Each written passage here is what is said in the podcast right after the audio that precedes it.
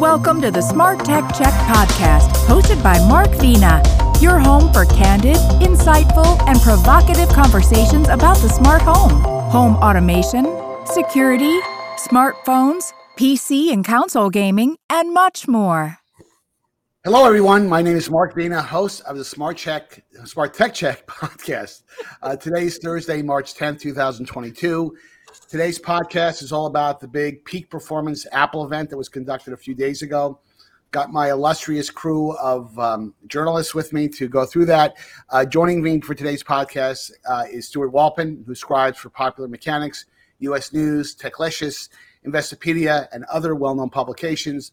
Rob Pegoraro, who writes frequently on tech policy for Wirecutter, PC Magazine, and US Today. I, I read your USA Today spot, the uh, article the other day, uh, Rob and John Quain, who writes for the New York Times, Smart Cities, and Tom's Guide.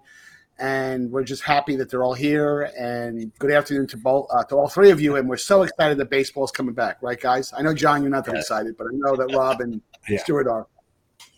I'm waiting for Formula One. Formula One is in testing, so we're close. We're close. Mm.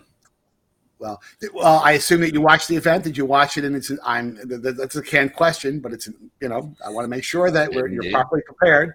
You did. It's a test because I would just take you out, out of the. I would put you back in the chat room if you didn't. But um, it was kind of an interesting um, uh, event in that, you know, um, again, I like to use on the on the Apple technology Richter scale. You know, it was probably you know whereas ten is a big big deal and one is a not such a big deal. It's probably a three or four, not because of the iPhones or, or the iPads, but because some of the other th- stuff that we'll talk about. But you know, right. g- give me a grade, uh, Stuart, uh, before we go into the topics. You know, um, what, what, did you? What was your top level thought? Did, was it riveting? Did it change your life? Well, one, it was blessedly short. Yes, I mean, it was very different. Usually go on for two to three hours. This one was a little less than an hour.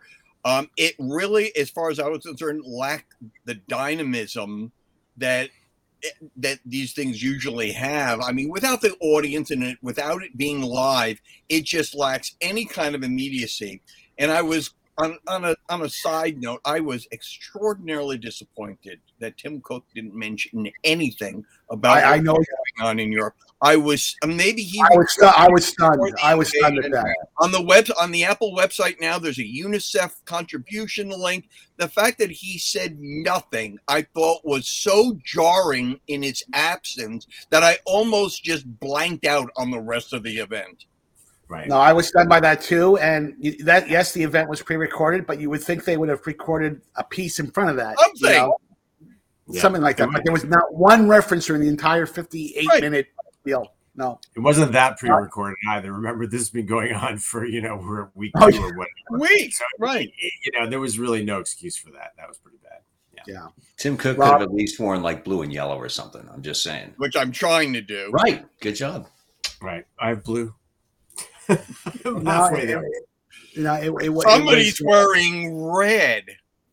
This is actually more like orange. Thank you. More like brick red, I guess. Oh, so you're wearing Mets colors. Netherlands. Uh, I thought it was Washington. That's not that's not the Nationals color. So no, it is not. Uh, you up my count. Anyway, so, getting, yeah. Getting, go ahead. Go ahead, John. Oh, I was gonna say, yeah, I thought it was about a three. I mean, it wasn't, uh, you know, a he didn't make it relevant by by not mentioning anything about the Ukraine. You know, Apple has a, such a huge presence. Blah blah blah. That was stupid. That was that was that wasn't tone deaf. That was just dumb. Yeah. Um, and you know, so it made, as Stuart said, it made this event seem kind of less relevant. Um, but a three, you know, and we're going to talk about the products, why it's even a three. Uh, but yeah, wasn't. Uh, I I didn't watch it live, pre-recorded live. I watched it pre-recorded later. So did you watch it at 1.5 speed or two speed though? I, you know, I've caught a lot of people watching things at like six speed lectures and all sorts of things. I, I yeah, I didn't realize that was a thing. No, I'm a regular speed guy. There's a great website called I think it's 9to5Mac, and they take mm-hmm. every they do this every day. It takes a couple days for them to, to, to push it, but it's essentially they take regardless of how long it is they cut it down to seven or eight minutes so you can watch the whole, all the highlights in eight minutes so which i recommend for you john next time so you can save some value. Just, just so long as they don't cut me out of anything that's fine. But you know it was interesting? Then i, I want to hit the, the, the, the what i think is the, the three big topics is that um, the uh, the event itself, I mean, what goes on on the 24 to you know a couple days before that is is intriguing to me. I mean, there were com- there were um, outlets out there trying to kind of back into well, what does Apple mean by peak performance in different languages on different websites by looking at because apparently the translation obviously is, is a little bit different. And you know, are, I mean, people are so obsessed with what you know, whatever secret messaging that Apple may have embedded, you know, in these announcements. That it's almost like a cottage industry, you know, in terms of what they're gonna yeah. pull the trigger I'm on. Sorry, I just all these double entendres flashed through my brain when you said that, so it's like it meant different things in different. Young boy. so yeah, well, I think Apple has a problem with that, iPads, etc., which you talked about. But actually, I thought antifreeze is what I thought, but that's just me, you know. well, with the, let's let, us let us hit the next. Let's hit the first topic here. New iPhone, a new iPhone SE, a new iPad Air with 5G. 5G, I should say, are available in both models with caveats, by the way. Um, interestingly enough, the iPhone SE they bumped the price up from 399 to 429 called now the 5G tax that you'll pay. And um, uh, Rob, let me toss this over to you. If I'm not mistaken, the, the, the iteration of 5G they have in the iPhone SE is not even millimeter wave. It's not even the high performance millimeter, uh, not the high performance version of. That's the right call by Apple. Um, yeah, so the real 5G tax is when you do add millimeter wave, because if you don't, if you just stick to the sub six uh, gigahertz bands, Yep. You don't need to have a whole separate antenna module inside the phone. So the actual, you know, hardware components don't change that much. And so that's what you see in most affordable phones. I've been trying out a bunch of under 500 phones. They're littering my desk right over here, and none of them support millimeter wave. My own Pixel 5a phone, no millimeter wave. Uh, pretty much all the affordable phones I saw at MWC in Barcelona last week, no millimeter wave. It's interesting here, though, that this is a phone that Verizon is selling.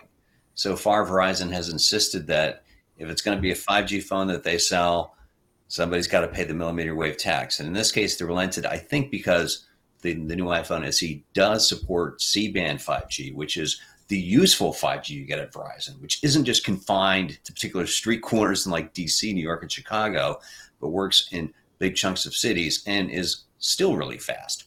I think Apple made the right call. Uh, it's completely sensible. It is a contrast. Remember two years ago, the new iPhone event where it was all millimeter wave 5G is so awesome. And, and yeah. Apple went in on that, which they should have known better than to do that. Yes. In fact, Joanna Stern from the Journal um, wrote a nice piece a couple of days ago uh, talking about the SE and talking about the fact that you know, it was more of a macro comment that you know 5G really hasn't taken her life over. You know, it really hasn't um, right. lit the world on fire. That we, you know, we, we you think by now most people who have millimeter wave 5G variants in their phones, the, the higher end phones, you think they would be um, a bit more ebullient about the uh, their um, enthusiasm, but she certainly hasn't. And of course, it depends on where you live, and it depends on um, a variety of um, um, fa- other factors. But you know, for her, 5G has not turned her on uh, from a, a, a um, from an appeal standpoint. What about you, John? What, what what's your thoughts? Oh, that's definitely it. I get to say, I told you so. you know, 5G has been like thrown at us for years. And I like looked at the technology and go, it's got so many major problems with it it's never going to deliver on you know the promise that they have. The millimeter wave stuff is is too short you know? The reason it only gets to the corner is because you have to double triple the number of antennas to get it any kind of. It's also weird like well the low megahertz one from the old uh you know what do we call it white band the tv station stuff that's t-mobile. So it's weird that verizon is selling a phone that doing white Microsoft is doing white spaces. T-Mobile is doing 2.5 gigahertz, also mid-band, which well, that was really why they bought Sprint to get that frequency, and then right. But they up. have a lot of the 700 megahertz bandwidth. That's yeah. all in there. That's your coverage. That's your 5G coverage. Nationwide that, 5G. Right. That's your nationwide 5G. Well, that's T-Mobile. You know, that's what they have. All that stuff. So I wish I had it in Vermont. We're never going to see 5G in Vermont. I mean, it's just anyway. So I'm not surprised. Um, but I, I, you know, the price jump isn't bad because people keep seeing like thousand dollar phones. So you see this pretty good quality phone, you're like, nah, it's under five hundred dollars. As long as it's under five hundred dollars, mm-hmm. it, it, you know, I think the it, it's the cost of everything right now is going up. Uh, highest inflation rate in 40 years. So it's going to affect yeah. products we cover. Well, yeah, you know, I, I, I, want to talk about the exact point that John brought up because I, I, I got interviewed the other day by ABC TV and uh, I brought that very topic up. Is that with gasoline now out in friendly California, now at six twenty a gallon, you know that's what I paid the other night, which was a, a wonderful experience. Um, the, the, you know, at a certain point, you know, when gasoline gets to levels that it's never been, know, we're now at historical levels for for gas um, price per gallon um, in the United States, and it's of course more acute in the United States in uh, California. Right? Does this become a problem for Apple come September when they announce their flagship iPhone 14, which is not going to be a budget phone? That will be in that wonderful 12, 13, 14 dollar range. And I just don't, I don't believe Apple's going to be impervious to. Um, uh, uh, to uh, the effects of inflation with people. And you can't eat an iPhone, right? You can't put ketchup and mustard on it and eat it. It's a very expensive meal. But but uh, Stuart, you're nodding your head. Do you agree that?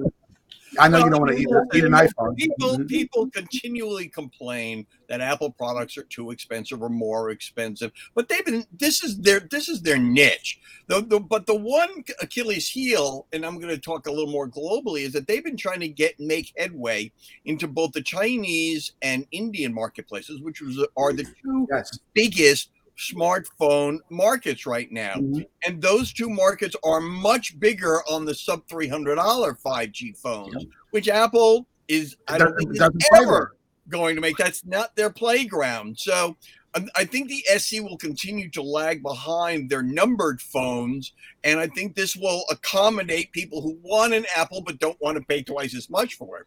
But my biggest protest about this phone isn't the phone or the hardware, other than the fact that it's got a Touch ID and the numbered phones don't, which makes them work with makes them using them while wearing a mask far more convenient. Yeah. Um, but uh, is, is, my protest is the nomenclature. They can't keep calling these new iPhone SEs iPhone SE because there's simply going to be an increased amount of confusion on the market. And I guarantee you that somebody's going to go into an Apple store, ask for an Apple iPhone SE, and get the old version because there's no way to differentiate one from the other other than the 5G. And I doubt very much that 5G is going to be written on the box.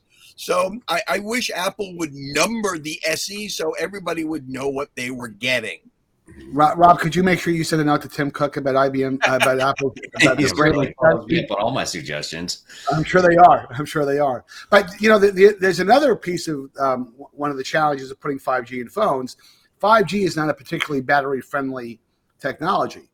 You know, I mean, with more antennas, especially if you're using the the uh, the millimeter wave, I mean, battery life can be significantly impacted. And in fact, Apple has a feature in their phones where you can actually turn off the 5G capability to to um, extend battery life. So, uh, Rob, what are your what are your thoughts along those lines in terms of you know, well, you know, the iPhone SE, assuming the new one has the same capacity battery as the old one, which is really small.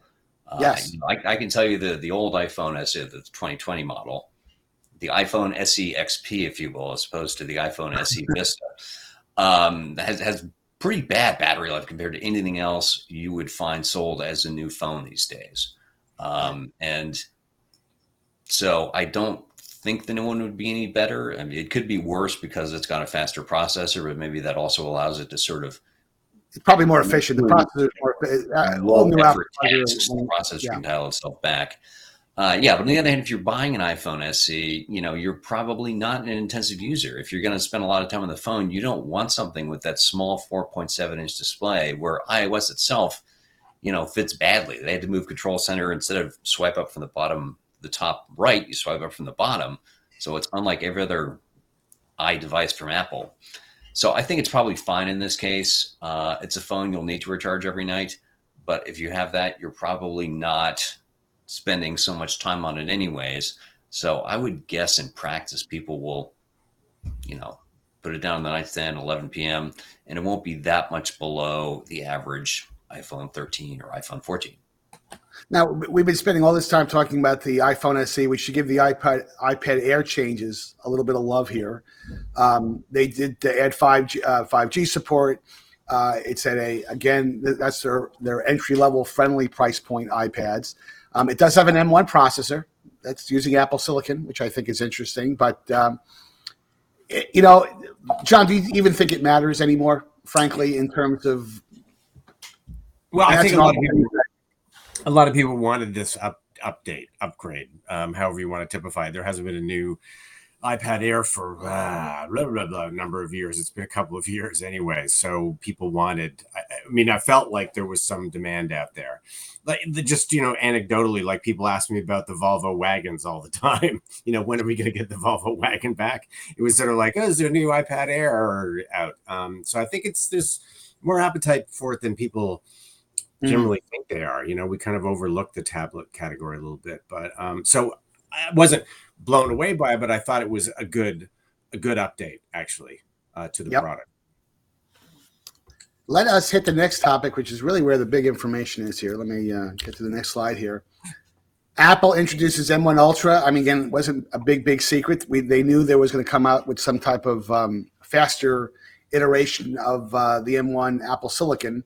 Uh, I, I think what's fascinating to me, and I was having this chat with someone from another major – processor company. I wouldn't say who they are, uh, but what's intriguing to me was the the concept. Uh, Apple does such a great job of presenting a technology that's been out there for some time, and then uh, implying very strongly that they invented it. And this whole notion of taking two M1 uh, Pro, uh, Pro uh, Maxes and literally connecting them together with their, I, they a great marketing phrase was it was called. Um, Ultra Connect, or they had a, a marketing uh, description for it. Super duper. And, yeah, uh, the John Quain interconnect uh, technology, but but but other companies have been able to do that for some time now. Those those that kind of capability is really at the high end, which is really where the Ultra is positioned. It's really positioned for for um, professional content developers. You know, not you doing 20 second TikTok videos, which I know Stuart's fond of, but it's really look it's, it's really you know, it's really uh, intended for people who are really almost creating content for Hollywood studios and things like that, which is not a humongous audience, but it's a very influential audience. So, what did you think, uh, Stuart? Uh, did and, and by the way, give me some of your feedback on the way that Apple, in contrast to other companies, articulate and position and message relatively complex topics like a processor, because I'm always fascinated with that. That I think Apple does really a, a terrific job on that because there are not non-technical people that watch their their keynotes, but you know don't want to deep dive into the technology. But Apple seems to be very mindful in the, wor- the way they create very compelling messaging around uh, a processor introduction. So, any thoughts on that? Well, I thought it was interesting, and this may have been also for the Studio Mac, is that almost all the developers that they interviewed, all the developers they interviewed were women, which I thought was fascinating. Um, mm. But in terms of the chip themselves, I also have a nomenclature problem with this. They've got the Pro, the Max, and the Ultra. And if I didn't know, how am I supposed to differentiate between right. those three? Which is which and which does what? I think that's uh, um, amazing. Why didn't they just call the damn thing the M2 since they're essentially got two M1s here and just stop it with these confusing a Pro Ultra Max. It, it, well, I mean, see, right now I've got a phone that's both a Pro and a Max. You know, so I thought that that was good. In, in terms of the technology, I think the um, the chip itself is obviously going to appeal only to people at the way upper end of the spectrum. So I don't think it really mattered what Apple said. My own my own take is that the most fascinating part is the presentation. Is I think they said 114 billion billion transistors. I'm, that's a number that even the non-tech is going to have a is going to be impressed by whether or not it is. I thought it was impressive. So, but the the people that they're appealing to and the comparisons, the comparisons are always nonsense because you don't know exactly what they're comparing it to or who's doing the comparing. But the people in the know understand a lot of the the underlying tech technical aspects involved. So I my issue was just what why do we need three chips with essentially the same name um and why aren't you telling me what applications each one is good for, who the customers are, you know that sort of thing. I mean, I was looking. You well, know, you know, I want I want uh, Rob to to kind of respond to that because Rob, what's interesting about, and I think Stuart's exactly right. When you look at their keynotes, uh, the, the the M1 related keynotes over the last year and a half or so, what's interesting is when they show benchmarks, they're almost like anonymous benchmarks. Now, I'm sure I know they can back them up, but when you look when you watch and when you will watch an AMD or an Intel uh, event you know, because they've been in the business for so long, they really provide very specific details on what they're what they're showcasing from a benchmarking standpoint, whether they're using third party benchmarks from Tom's Hardware or or whatever. But it's interesting how Apple can get away with showing, and I really mean that phrase deliberately, how the, the benchmark stuff they show are very and very simple charts by you know one arc here, and here's the new M1 Ultra, and it's a bigger arc you know, that's got to be better if it's a bigger arc. so, so, what's your response to the way Apple just messages their um, their benchmarking in their events? Yeah, they, they have, you know, shied away from emphasizing things like clock speed, even to the extent. I mean, I remember there was this one Macworld Expo New York keynote where they spent like 20 minutes trying to explain how clock speed was nonsense. Intel processors pay the pipeline tax that PowerPC yeah. chips don't have to pay. And then, of course, five years later, they switched to Intel chips. Um, a punchline. yeah. And then, of course, you know, now, now Intel's out as well. So, yeah, I don't know. In, in this case, in the case of this very high end processor that you, you apparently cannot hope to fit in a laptop, it's only in desktops. Right. Uh, you know, I don't think it's going to hold them back with consumers. I, I think the point about them having so many different kinds of processors does fit into the fact that their product lineup has gotten cluttered. You know, uh, you have the iPad. The iPad Air is more expensive than the iPad, whereas a MacBook Air is less expensive than a MacBook. Then you have the iPad Pro, which is somehow higher and is close to a laptop, but not really. You have the MacBook Pro, which is finally updated. But then the desktop lineup, you have the Mac Mini, like this one right on my desk. Uh, you have the iMac, where the 27 inch one's been quietly discontinued. Now you have the Mac Studio, and the Mac Pro is somewhere else out there. And you know, they used to be able to update their uh, hardware a little more timely than they do these days. But and John, you know what's interesting? I, I read I wrote a, uh, read a piece this morning that the difference in weight between the uh, which we're going to talk about in a second the that new um, um, Mac Studio be, the, between the M1 Ultra and the and the M1 Max, so the single processor versus the, two flavor version. There's like a two or I could be wrong, but I think there's a two two point five pound differential between the two models, implying that whatever thermals and heat sink and other stuff they have in the higher end model, that's a big. Now, of course, it's a, it's a desktop and it's not it's not a big because you're not going to drag that around. But it, it just goes to show you that even that that that uh, piece of Apple technology that's running so quickly, there, you know, I'm not sure you would see other processor companies, you know, put a three pound or two and a half pound heat sink solution in you know, just to make the point where, hey, we can do a faster, faster uh, um, processor. So, any, any thoughts on that? Uh, right. Well, it definitely usually is the heat that you're worried about. You know, you can dra- jam the clock speed as high as you want, but you've got to dissipate the. You're going to create a lot of heat. We're also going to use a fair amount of power. Um, you know, and and now I think people start are long term, given the geopolitical situation, they're going to come back to right we shouldn't be using so much power on OLED screens, which suck a lot of power. If you have mm-hmm. an OLED TV going, wow, your your electric bill is going to go up, and you know you put something like that on your desk, your electric bill is going to go up substantially. Not only just for the item itself that's going to use the power, which they don't talk about. There's you know, and then there's going to be the air conditioning that's going to go up because you're dissipating all that heat in your office, and now you're going to have to do more of that. So. Uh, um, there are lots of reasons not to go that way. If you really don't need that power, I think the, the machine I started looking at was four thousand dollars when I started playing around with. You know, oh, it would be nice to have. Um, so yeah. I did the, I, did the same thing, and yeah. by the time you add that that's that that that high end display, which you can configure, you can right. add different. Oh. You know, you're talking. It's easy to get to eight or nine thousand dollars. I was just going to say, yeah, it's more like eight grand. Yeah.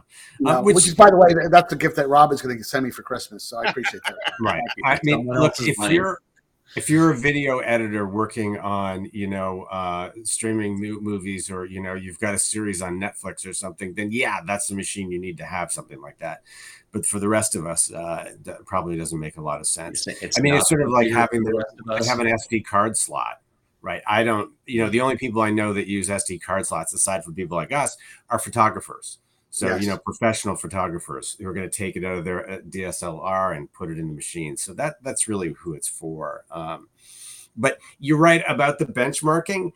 Stuart knows this used to be the bane of my existence at PC Magazine and PC Labs. I spent a lot of late nights in the stupid lab there going over benchmarks that we developed. And yeah, I mean, how meaningful are they these days? I don't know. For it's all really about video processing, and so yeah. you know, that's the big thing let us hit the, the, last topic that I want to chat about, and that is, which I, you know, again, hardware is hardware.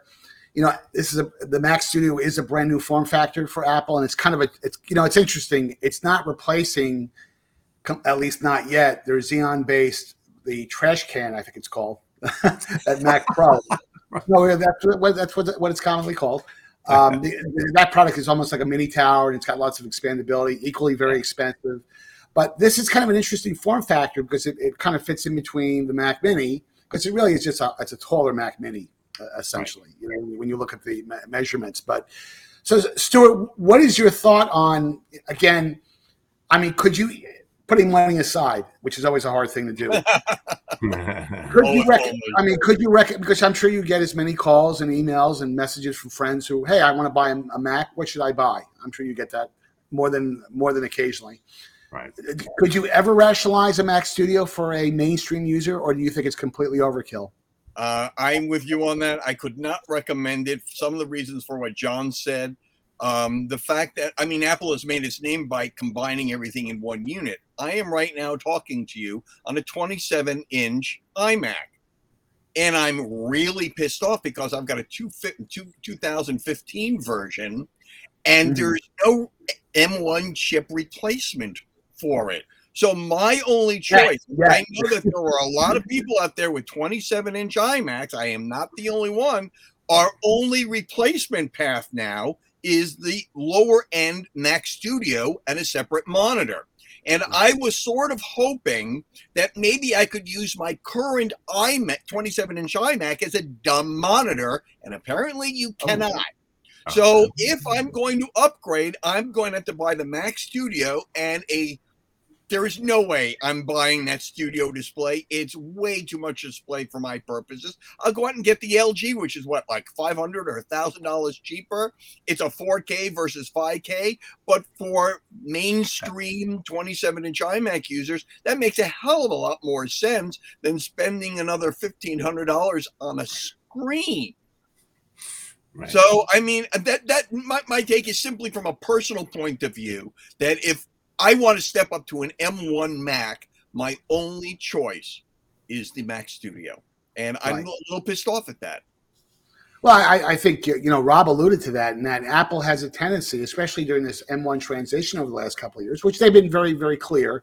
Mm-hmm. It was going to take them about two years of transition. They're doing it in piecemeal fashion.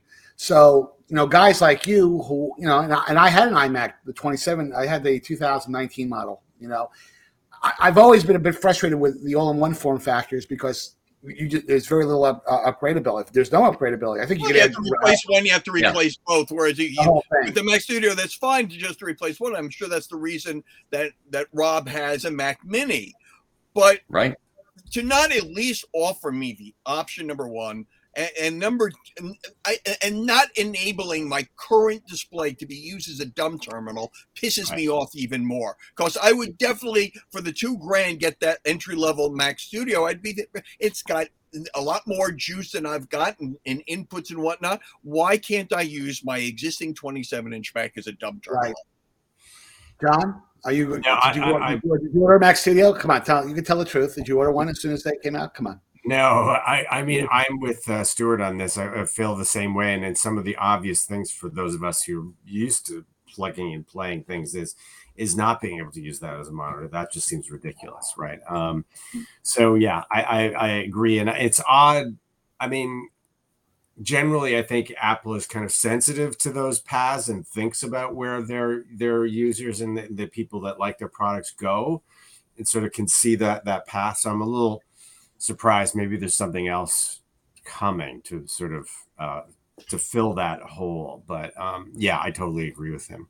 Um, Rob, we're over Yeah, two. man. Come on, here. The other two guys haven't ordered one yet. Did you? Did you order one yet? Come on, you can No. tell us. So, you know, I was watching this thing. My worry, having bought this Mac Mini last September, when it had already been in the market for, uh, you know, um, over Six months, nine, nine months, nine months. I think. Like, Yeah. you know, I'm going to have the Apple experience where you buy something and then two months later they introduce a better version. So I was, to be honest, a little relieved that there was no Mac Mini. And then once they'd gone after more than like a minute talking about the cooling system on the Mac Studio, I'm like, okay, this is not for me. I don't need to worry about this.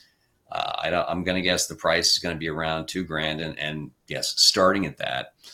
Um, yeah, it's an interesting product. People who who need it, if you work on video, yeah, that's the computer for you. I get it. Uh, It's not something I will ever be buying. I don't need it. I shove stick words together. That's pretty, you know, low impact processing wise, and and the studio display as well.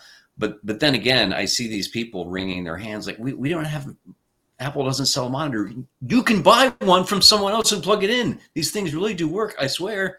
The Philips Right. monitor I have Yeah, here. that, that's always intrigued me that even the professional video content professionals, I understand the whole you want to have a very fast system because you want to encode and decode video very quickly and and time is money, right? If you want to take a, Yeah. a 7K or Yeah, 8K, you're doing your produce an 8K video, you know, instead of nine hours to render a 60 minute video, it only takes 20 minutes or five minutes or whatever the uh, whatever uh, application you're using. So I get that, but the studio display thing you know, I, I, they would argue that you know color accuracy is a big deal. You know, when you're producing content, you know, understanding uh, the, the the granularity of colors in a professional environment where you might be producing content, showing up on a 50 foot screen in a movie theater. You can only do that if you have a color a display that's uh, uh, that's capable of, of, of really displaying incredibly accurate and precise colors. So that's what their argument would be. Correct, Rob? Mhm. right, right, right, right, right. Uh, any closing thoughts, guys, on this on the Mac Studio and Studio? I mean, this is you know kind of no, actually we, we're, we're going 32 minutes, so this is our typical length for a podcast. But uh, Yeah, I don't did anything It- else? It's, it's a Did good anything reason else that strike they you up? kept this thing that, that the presentation uh, was as short as it was because they didn't have a whole lot to sell. I think the the most consumer relevant parts of the whole thing we talked about, uh, you know, the new iPhone SE, baseball games on Apple TV Plus on Fridays. Oh, Apparently yeah. Yeah, I thought that was interesting. Also, is Curt Gowdy coming back? Good question. I don't know. You know what though, I, I- and I, I, let's we, we can close on that one topic. Is that you know, yes, it, it, I guess it makes your Apple TV Plus subscription that much more valuable. You know, and that's not a cost center, right? That's included in the base uh, Apple TV Plus Yeah. package. Yeah, it's not it's not an add-on thing. Yeah, I know. I don't know. I mean, I, I mean, you know, subscribing to professional sports on, on with these uh, online subscriptions, it's a very much like a labyrinth type of thing. Some, you know, some some of the you know like MLB that has blackout, and you guys know this has blackout restrictions. And if you're in, in God, you know, if you're living in the, if you're a Yankee fan and you live in. Um, uh, you live in the Bron- in the Bronx, for example, or New Jersey, where the the Yes Network operates. You can't. Most local games are not broadcast locally anymore. I mean, they, they've dialed that Yeah. back down dramatically. You know, you have to watch them online, and you may not be able to watch them if you're in market. That's what I was curious about whether or not if the especially in New York where you know the Mets and the Yankees are going to be I wouldn't say dominating, but there'll be a lot of games with the Mets and the Yankees on the Apple TV since it's, it's the biggest market and they're both good. Whether or not if it's on Apple TV, well, that means I won't be able to watch it any other way, I don't which I will be very disappointed. I mean, I have Apple TV and that's fine, but a lot of people, I saw, thought I saw the other day that amongst all the major streamers, Apple TV Plus had the largest churn rate. And Yeah. And people are buying it to watch one or two things and then turning it off. And right. I think this might impact a lot of people who watch the Mets and the Yankees or the Dodgers out in LA.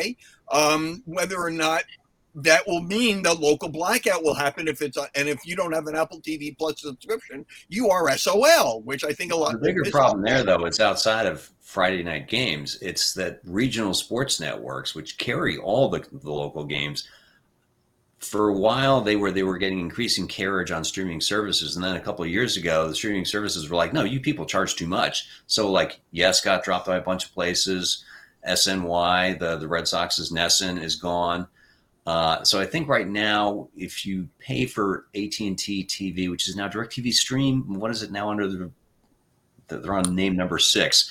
Uh, they have pretty much every RSN, but in general, yeah, and this is a problem that the teams need to need to solve because they're paying with salaries based on huge contracts where RSN's paid, assuming that the pay TV model, as it existed five years ago, would stick around forever, which was a stupid thing to predict.